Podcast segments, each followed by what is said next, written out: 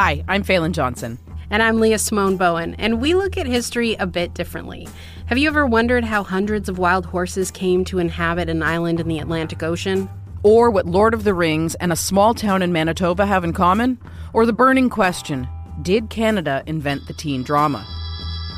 The Secret Life of Canada is a podcast about the country you know and the stories you don't. New episodes available now wherever you get your podcasts. This is a CBC podcast. Before we start, this is a podcast about Canada's Indian residential schools, and it contains descriptions of sexual violence, suicide, and abuse. If you need support, you can find information about where to turn for help at cbc.ca slash Kuper Island. Richard Thomas died in 1966.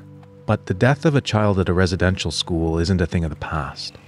It travels like ripples over water, touching generations. Even though he never met his Uncle Richard, John Thomas was hurt by his death too. John is Belvey's son. He runs a firewood business from his home at the Halalt First Nation. He's in his late 40s.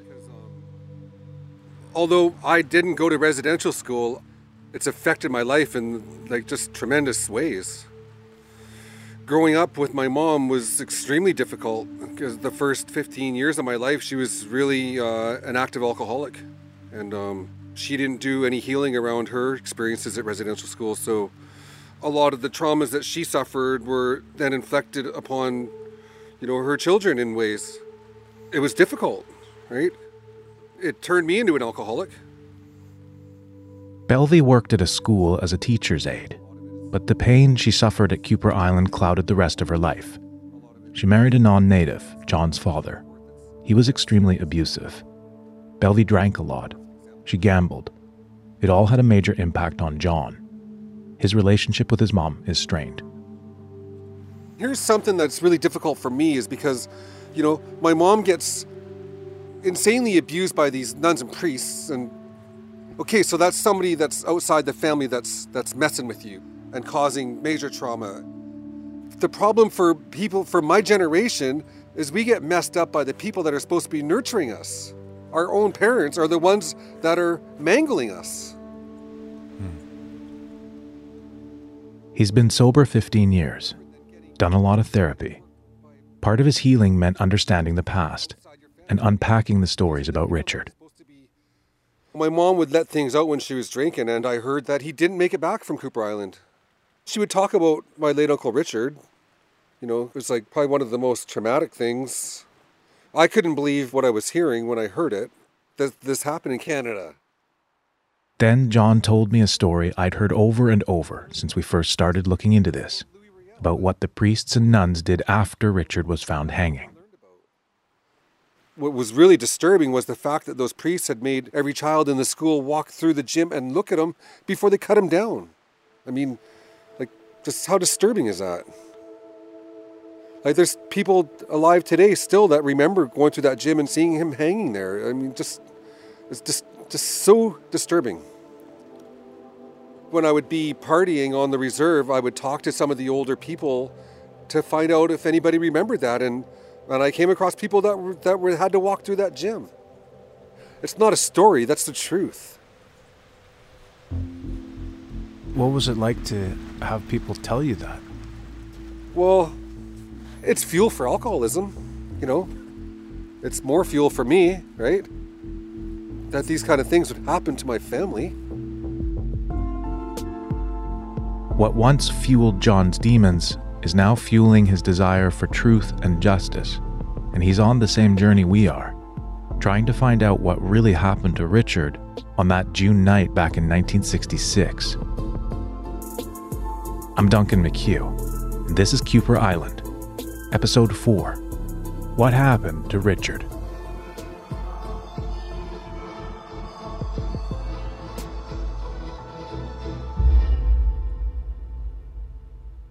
When John started searching for answers about Richard's life and death, he didn't want to ask his mom.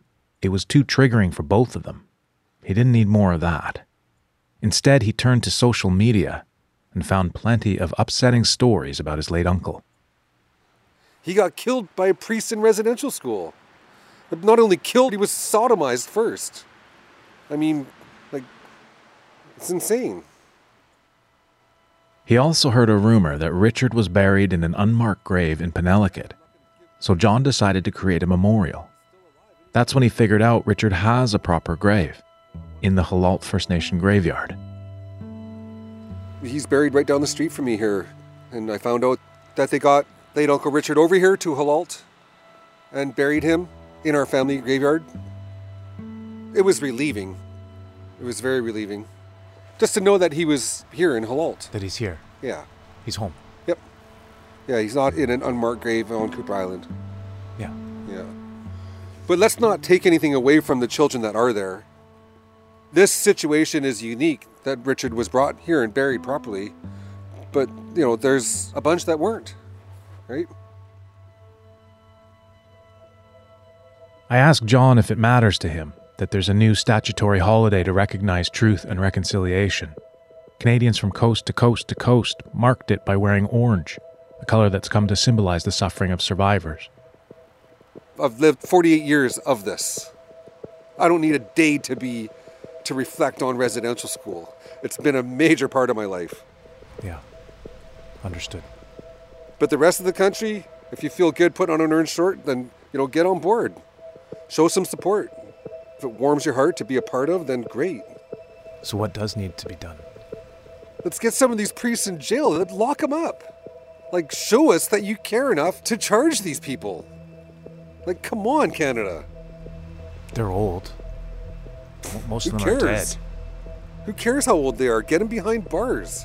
Like, show Canada that First Nations people are worthy of a bit of justice. Right?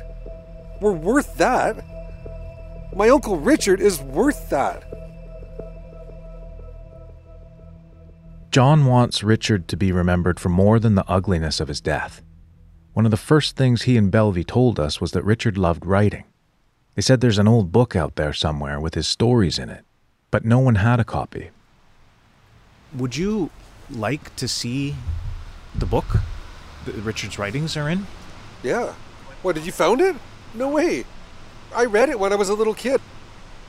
My mom said, oh, this is your late uncle, and, and I read a story about a deer, right? Yes. Yeah, okay. So so we went. We both your mom and you were talking about it, and we were like, "What is this?" So we went and found How it. did you find it? It was in the Vancouver Public Library. Unbelievable. Yeah. Yeah, let's read it right now. That'd be great. The book is called Tales from the Longhouse. It's a collection of legends written by First Nations children from Vancouver Island who gathered the stories from elders. It's a bit of a dusty relic, published back in 1973. Richard tells three stories in it. One is the tale of a boy turned into a deer. Another is about a girl transformed into a crow. The last one is the origin story of his people, the Halalt tribe. There's the book. Yeah, so let's. Wow, what it's so. Yeah, I remember Richard Thomas, age 14, grade 7, Kuper Island Residential School. The Halalt tribe. Richard Thomas. This, so this is told by his father, my late grandfather Stan Thomas. Once, many, many moons ago, there was a very kind man. He lived in Saanich for a long time all by himself. He had not seen another person since his father had died of some kind of sickness. His mother had died a few hours after he was born. From the time that he was only 10 years old, he knew how to hunt, carve, make weapons to kill animals, and how to make shelters for himself while out hunting. He knew how every animal looked and smelled, but he never knew what a woman looked like. One day while out hunting, he saw a strange creature walking around with two legs and two arms. It looked like a According to the legend, the hunter ends up trapping the creature and discovers it's a woman. The man decided to call his woman Halalt, after a beautiful fish that he had one day seen his father catch, because he thought that she too was beautiful. She decided to call him Mishkin. When they were very old, they had many grandchildren. These young people wanted to call themselves the Mishkins, but he said before he died, This is Halalt's tribe. There is still a tribe called Halalt. I know this because I am one. awesome. What do you think of that? Well, it's just amazing, right? It's just it's it's just so heartwarming. Heartwarming. Why? Well, because there's a piece of my uncle, right? Yeah. It's a piece of my late uncle that, you know, was killed, right? yes. And here's a piece of him that's still alive. Yeah, that's awesome. And to be like we're in Halalt, we're this is Halalt, right? I live here. Yeah, yeah. This is great. Yeah. Yeah, I yeah, that's awesome. I couldn't believe a that we found his writing Right? because it's like he's talking to us, right? Like yeah, he's guiding you. maybe. Th- I hadn't absolutely. I hadn't thought about it that way. Right? You're you're working for him. He's guiding you. I like that. Like there's so much more going on than what we see, right? I've been in with enough traditional people to I I believe strongly Okay, in good. spirits and and that the ancestors are talking to us. Yeah, we're guy. There's there's a good chance Richard's sitting here right now with us, right? What I I loved reading his words just because it, it gave me a connection to him. Because uh, uh, at first we just heard this story, right, about this boy that committed suicide. That was all we knew. And then now we're starting to learn more about him. And but the other thing that I thought was super cool was just that he was like, a he got the the story from your grandpa, and then he says like, I'm halalt. Like this is I who I one, am. right? I am one, which is pretty cool. There's got to be some kind of legacy for my late uncle Richard Thomas. You know, it's just like the way that you die can be your legacy, which is sucks in this case, because there's so much more to him than than his death. Is is is a bright part of him that we get to share, right? Hmm. It's I just can't thank you enough for bringing that. Hmm. We had already asked Belvy and her partner Ken to take us to her brother's grave. Now it feels even more important to pay our respects. Okay, I'll see you guys there. Yeah. Take your time. Okay. what time is it? Oh, 2.41. We usually don't go to the graveyard after 4 or 4 Three. half. 3? Oh, The Hulkaminum have customs about not disturbing the ancestors after a certain time of day, so we're sort of racing to get there. Hi, thank you.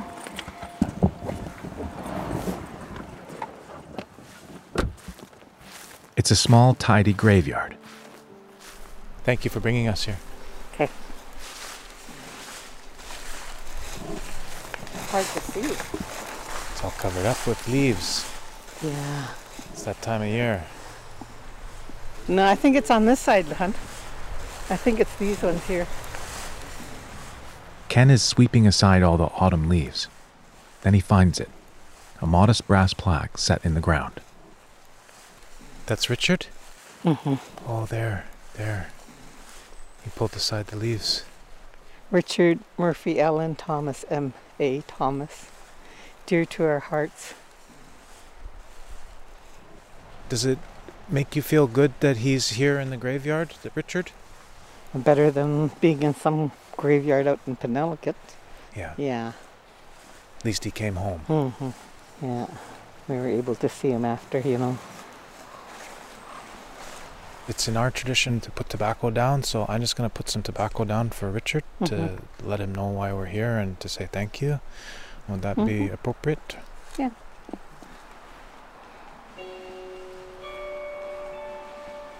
What's it like coming here?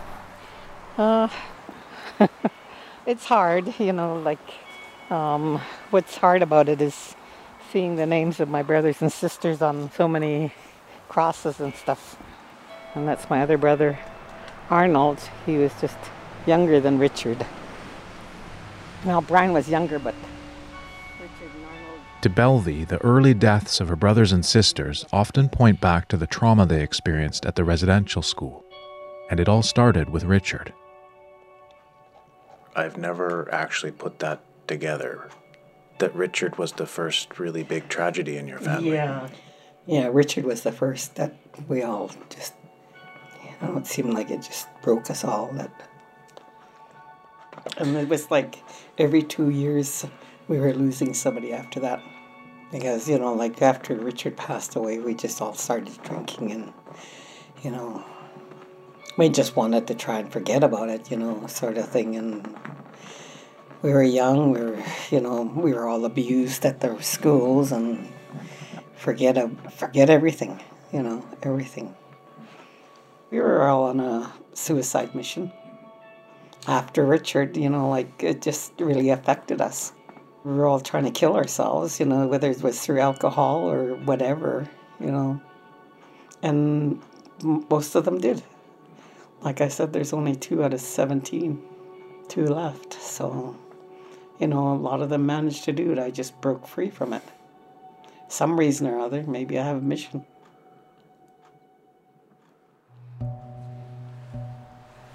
I'm 73 years old and I just want to live my life in peace.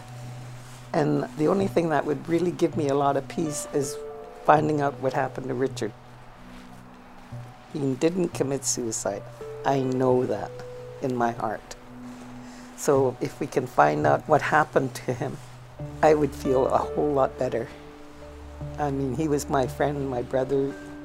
You just don't get over those kind of things. And when somebody tells you that he did wrong to himself, it's it's not a happy place to stay.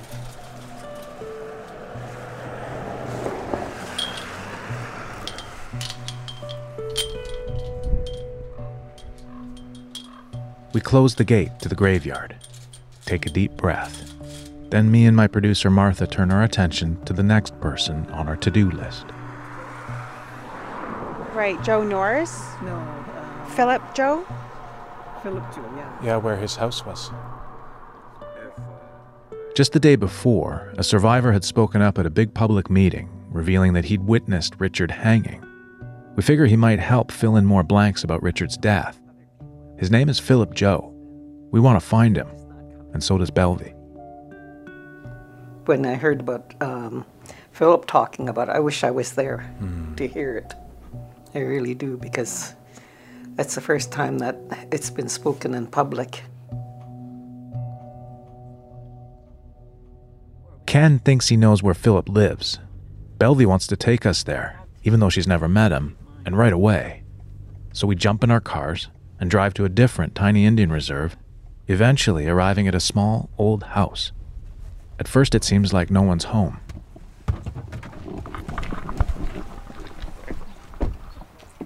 I was just telling Bill maybe he's at that traditional spirit ceremony that's happening right below our house. Oh no, maybe not. Hey. Hey, So what's up? uh, Hi. Hey. this is Phil, Philip Joe. Philip invites us all in. He's a big man with tattoos of bear claws on each forearm. It doesn't take long before he launches into his story. He spent several years at Kuper Island, and he witnessed two of his peers die. The first was a boy who tried to escape and drowned. His body had washed up on shore. And he was, you know, when you're drowned, you're really bloated up. That's how that person was. And, um, you know, he had uh, crabs coming out of his mouth. It's yet another story of the oblates forcing kids to stare at a dead classmate. And uh, I remember them telling us to stay around the body and look down. This is what can happen to you if you feel bad and want to run away. And some of the kids and myself were, you know, wanted to look away, and then we got hit by that two by two they was carried. And some, I remember my head bleeding, and I couldn't look away, and it was hard. We were taking turns. We stayed there for two hours looking at the body. So it was really hard, and I remember biting my lip until it was bleeding, and just not to cry. Because if you cried, they really beat you up. Philip pauses here. He's fighting back tears. Then he resumes his story about the second time he was forced to stare at a dead child. And the other one was um,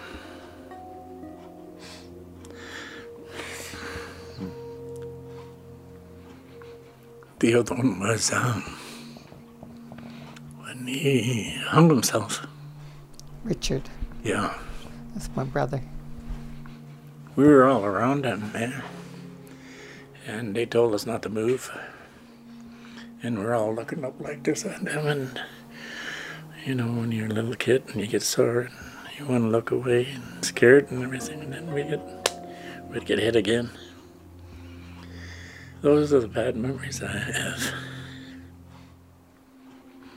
That's why I say every day reminds me of residential.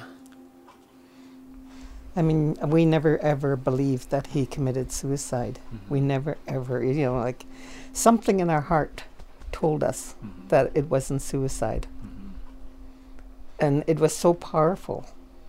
Like to this day, I, you know, like I've, I've been asking questions and wondering, you know, like, and then when I know there's some people, when they viewed him, they were telling them that this could happen to you too. And when they marched us all uh, around outside and everything, they had us in a circle. And like I said, we didn't know what was going on. And they told us to look up, so we looked up like this. I, and he was hanging there. And they told us not to move, keep staring. They often put stuff in our minds about why the kids were doing things like that. They said, if you're going to feel sorry for yourself, this is what's going to happen to you. You want to do that. So they put it in our minds not to feel like more or less beat it out of us, eh? Don't feel sorry for yourself. Don't cry for your family. Don't even cry when we're beating you up. Thank you, but now I'm a bit more confused. So can you just tell me again, where was this?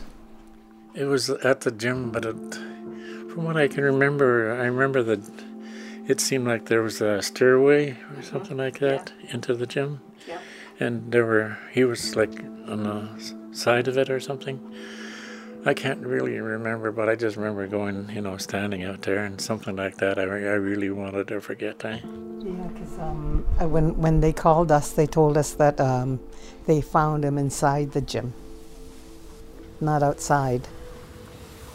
Yeah, he was out, he was outside. I remember him being outside.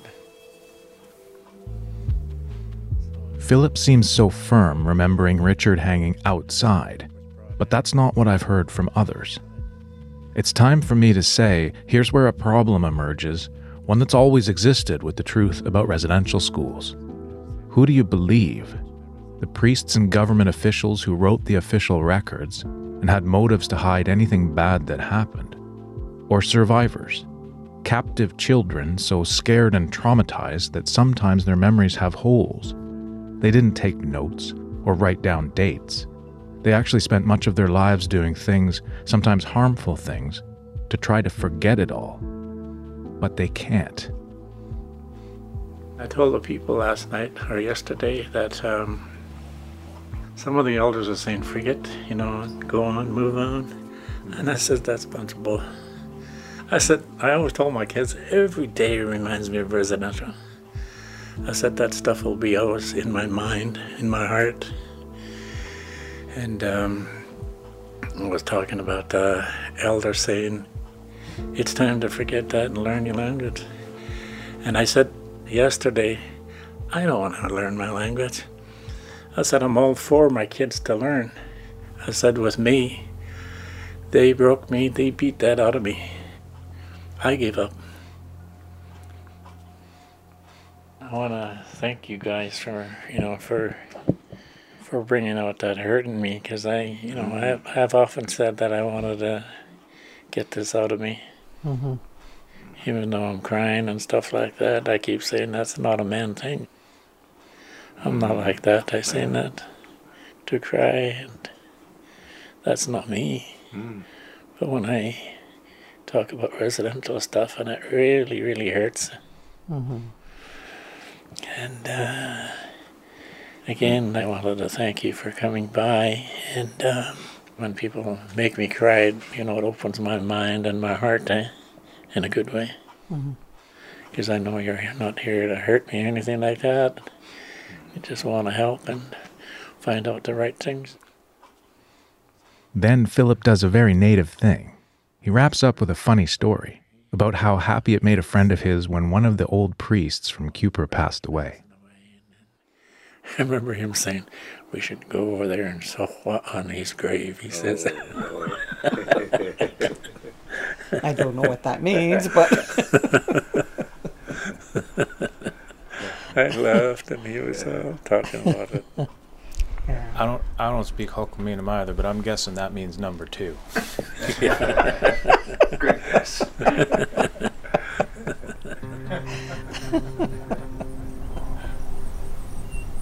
Can I ask you, uh, what was it like to hear from Philip?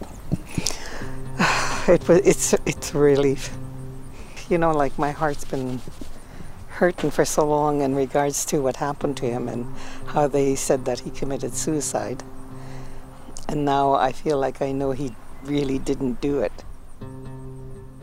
Belvy's relief is a relief to me, though I'm less sure that Philip's story clears up how Richard died.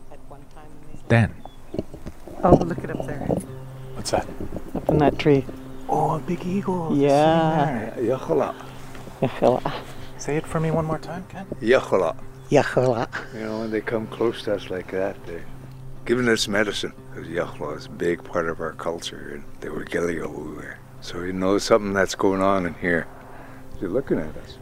Yeah, looks, like, it. yeah. Yeah. On in Mickasy. Hello.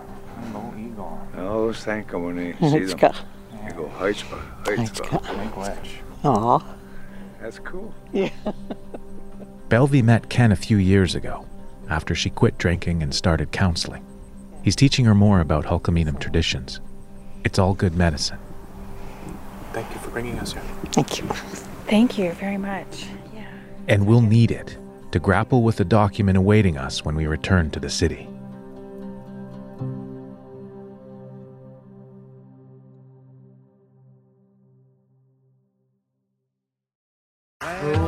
Boy, Canada. Canada. Well, doesn't it derive from Agunyakawa word? Means village. As Indigenous people, we are used to our stories getting a little twisted. So listen up as we set the record straight. I'm Ganyetio. Please join me as we hear from dozens of Indigenous people. Together, we will decolonize our words and our minds on the Telling Our Twisted Histories podcast. You can find episodes on the CBC Listen app or wherever you get your podcasts.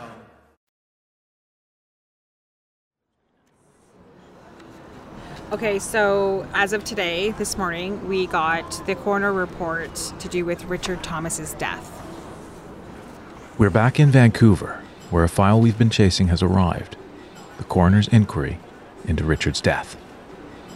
This is page one. It says he was 16. Um, June 25th, 1966. Because of COVID rules, producers Jody and Martha and me are sitting at a cafe outside, reading the report for the first time. It's 18 pages long and loaded with information. Attached here too, please find the photographs mentioned in the previous report. Okay. Oh my god. so, yeah, there are two photographs in this report, Oh my goodness. and they're very difficult to look at. Goodness. I've never seen photos of a death ruled a suicide. The pictures are disturbing. They show the inside of the Kuper Island gym we've heard so much about. It's clearly a converted barn with three rows of wooden bleachers. One photo is a close up of a boy's head, noose around his neck. The other shows his body hanging next to a bench, his legs and hips lying on the rough wooden floor. Well, who knows what happened, but it, it, the suggestion is is that he was on the bench and stepped off and hung himself, and so he's now hanging half on the floor and half half in the air. We start working through the police report. Here's the version of events it lays out. On June 2nd, 1966, one of the Oblates left the island with a group of children. That left brother Brian Dufour in charge of the boys. No one realized Richard was missing all day. Just before 11 p.m., the brothers start to look for him. They find his body in the gym. They call police. They arrive at midnight with a doctor who pronounces him dead. In the balcony, there was a copy of the New Testament, open to Acts 15. Thomas was to take a test on the acts, and this would be the reason for this. Father Lobsinger read the pages at which it was opened, and he did not attach any particular significance to these passages. The officer interviews three child witnesses who say they last saw Richard at 7 p.m. So basically, these are statements by children, and they talk about, you know, they were inside a gym. Richard was there. He was playing with a rope that leads up to hold a movie screen. He was making a knot, putting uh, a loop at the end of the rope. He put the rope on his hand, or he put his hand in this loop, and he tied it. And it says here that he was lying on his back on the floor and was pulling on the rope. He threw the rope up in the balcony. He was making a fastener with it. And then he came down and he wanted to play basketball. Uh, this is according to a statement by Donald Sampson. And we played basketball for a while, and then Richard told us it might be bedtime. And Richard went upstairs to the balcony and started to read the New Testament. Uh, Ray and Jimmy and I went in and went to bed. And then it goes on to say he had to be led most of the way through his statement, which to me, it's like, well, what does that mean?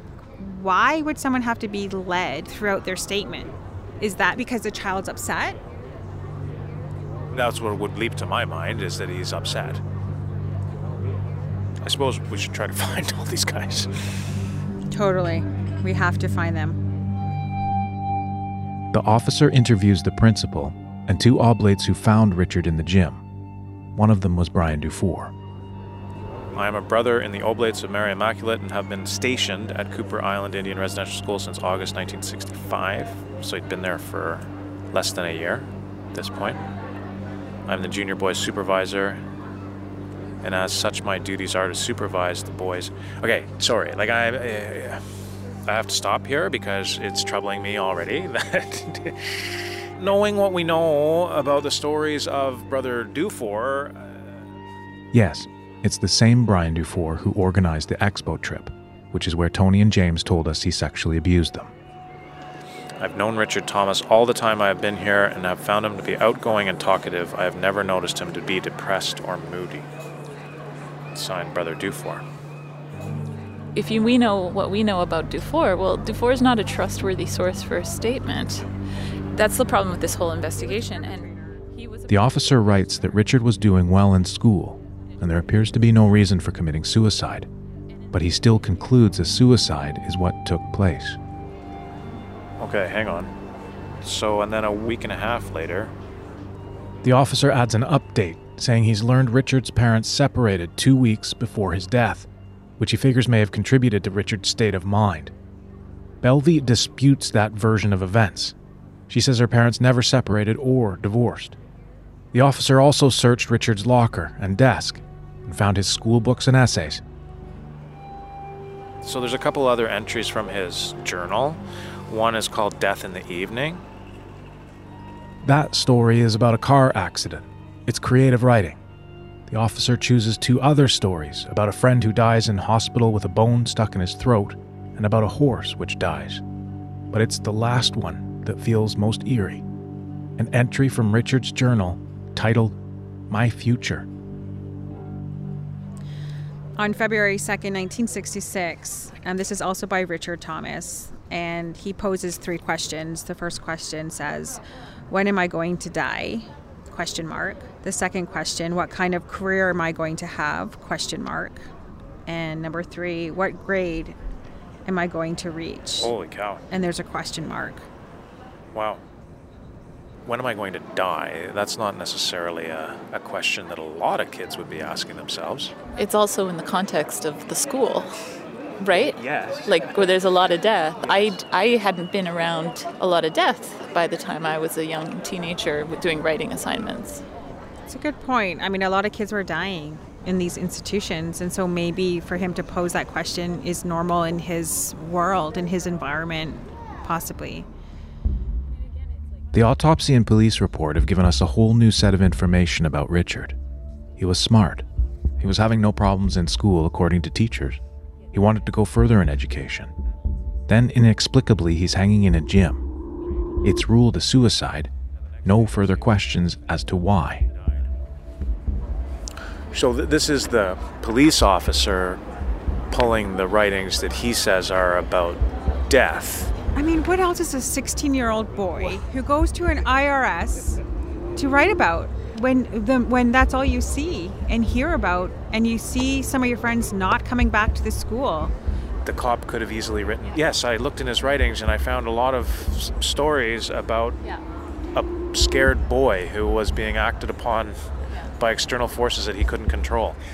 They say in police work that you know you, you're not supposed to have blinders on, right? You're supposed to go in and not have tunnel vision and be open to all the possibilities, right? Well, it seems to me like this is a, a coroner's inquest which has tunnel vision and is set out to prove a thesis. And so you read this report now, and it reads very differently than it would have read to an official at the time. Looking at what happened here, you'd just say, okay, no problem, that looks pretty, like that was just a suicide. But when we read it now, it doesn't read that way at all. History has changed how all of these documents need to be interpreted. On one hand, it's now clear Richard's death didn't get swept under the rug. But knowing what we know from survivors, the investigation raises so many questions. So, we turn to an expert for some help. Kona. Yes. Hey, there you are. Good morning. Good morning. How are you? Good. How are you? I'm okay. I'm okay. Dr. Kona Williams is Cree and Mohawk. Oh, She's the first Indigenous forensic pathologist in Canada. She's based in Northern Ontario, but I've asked her to review Richard's autopsy because she has unique interest and insight into deaths at residential schools. I feel for this family, and I I can't. I can't imagine losing their child in a place like that. You know, I've had relatives who had attended residential school, and I just wanted to tell the family, I'm sorry. I'm really sorry that they had to lose their child like that. Her dad is a survivor of the Birtle Indian Residential School in Saskatchewan. He said that you'll go further than I will, and I want you to go further and as far as you can, because, you know, he said, I never had that opportunity. And when I think about what he went through, when my mother went to day school, to me it feels like I owe it to everybody who came before me and gave me this opportunity to be able to do this. It's almost like I owe it to them to find the truth because this is what I do. My whole job is finding truth about how people died. And so This autopsy was completed before Kona was born, and she says right out of the gate, she would have done things differently. The autopsy report itself is, is quite short. So for me, I, I'm used to having a little bit more information in there, but from what I could tell, a full autopsy was completed, which I think would have been important in a case like this. The only other thing that I noticed that really jumped out was the cause of death, and that was worded differently than I would have worded it. The death certificate says the cause of death is strangulation. Belvy has seen that. It's part of what raised her suspicions that Richard didn't commit suicide. I would have labeled the cause of death as hanging and not strangulation because there's too much at risk in calling something like that strangulation because it it implies in sort of today's language that this might have been done by somebody else. Kona isn't sure about the terminology in BC in the 1960s. Older coroners may have put hanging and strangulation in the same category. But typically, with a strangulation, there are signs of a struggle bruises or scratches, and different types of marks on the neck. The doctor identifies none of those in his examination. And typically, when I do a review like this of a case, we do have lots of information. So we may ask for photographs of the autopsy itself, for slides, microscopic slides to look at the tissues, anything else that's available to us to do sort of an independent review. So we'd look at the medical and scientific facts that are available. And based on sort of like the little one pager that I got, I, I didn't see any evidence of that based on what's recorded. We talk about the upsetting photo of Richard. I'm confused why half his body is on the ground.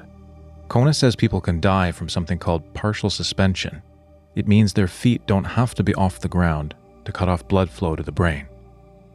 Our other question is about the doctor's observation that Richard's body was cold, and his conclusion that means Richard died at 7 p.m. That's less clear cut. If the physician is observing that the body is quite cold, is it possible that he had been dead much longer, like that he had been dead earlier in the day, for example? Yeah, that's that's possible. Uh, it also depends on temperature. It depends on clothing. It depends on many many things. The rate of cooling of a body. Again, it's very very difficult to pinpoint a time of death. If I was examining this young boy, I would have said he could have died any time between when he was last seen and you know the time he was discovered. We've heard from a couple of students that Richard was hanging outside, not inside. So is it possible that he was moved? You know, is it possible? Yes. Would I be able to tell from the information I have? Unfortunately, not. Okay. There's also stories that he may have been murdered. Is it possible to determine from this autopsy report that that may have happened? With you know the limited information that i have i wouldn't be able to say yes he'd been murdered or no he hadn't. Typically again with these types of cases i have a lot more evidence and information at hand. And so based on this this first look i, I wouldn't be able to say one way or the other. Reading this was as eye-opening for kona as it was for us. She has years of experience but it's the first time she's ever seen an autopsy of a residential school death she believes Richard died by hanging, not strangulation, but emphasizes the report is far from definitive. For the time and the circumstances, it was adequate. Looking through the lens of today, if a child dies at school nowadays, uh, the investigation, you know, be pages and pages and pages of information. The report, at least, would be very different. So it's it's hard for me to to put today's lens into to what was done before. But again, considering what was done to these children, I wouldn't be surprised if their after death care was was similar to their care in life. Being what? Poor.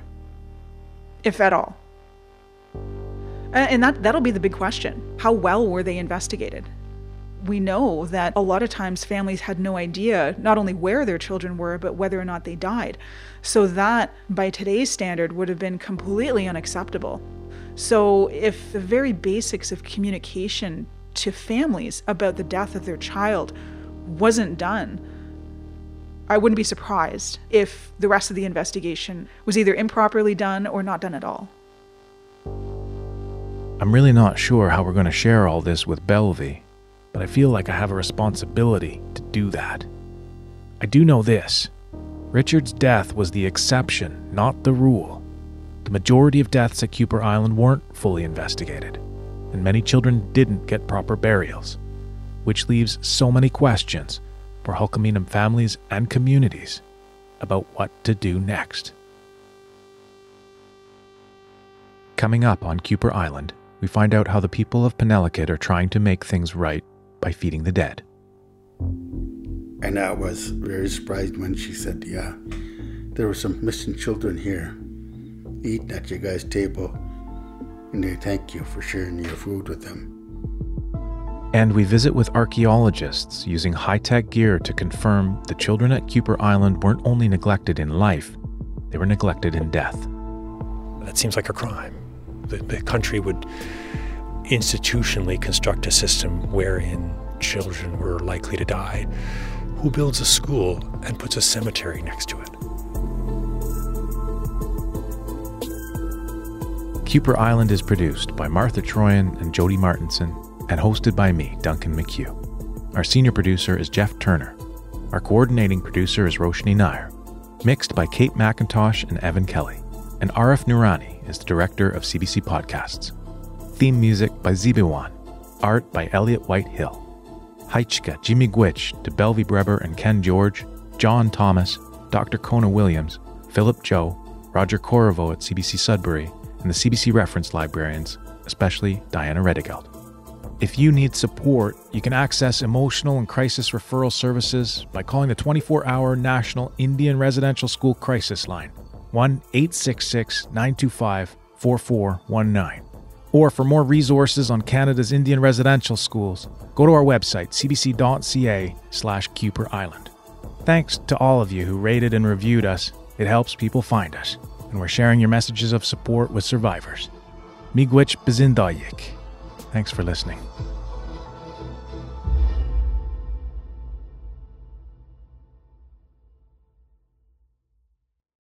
For more CBC podcasts, go to cbc.ca slash podcasts.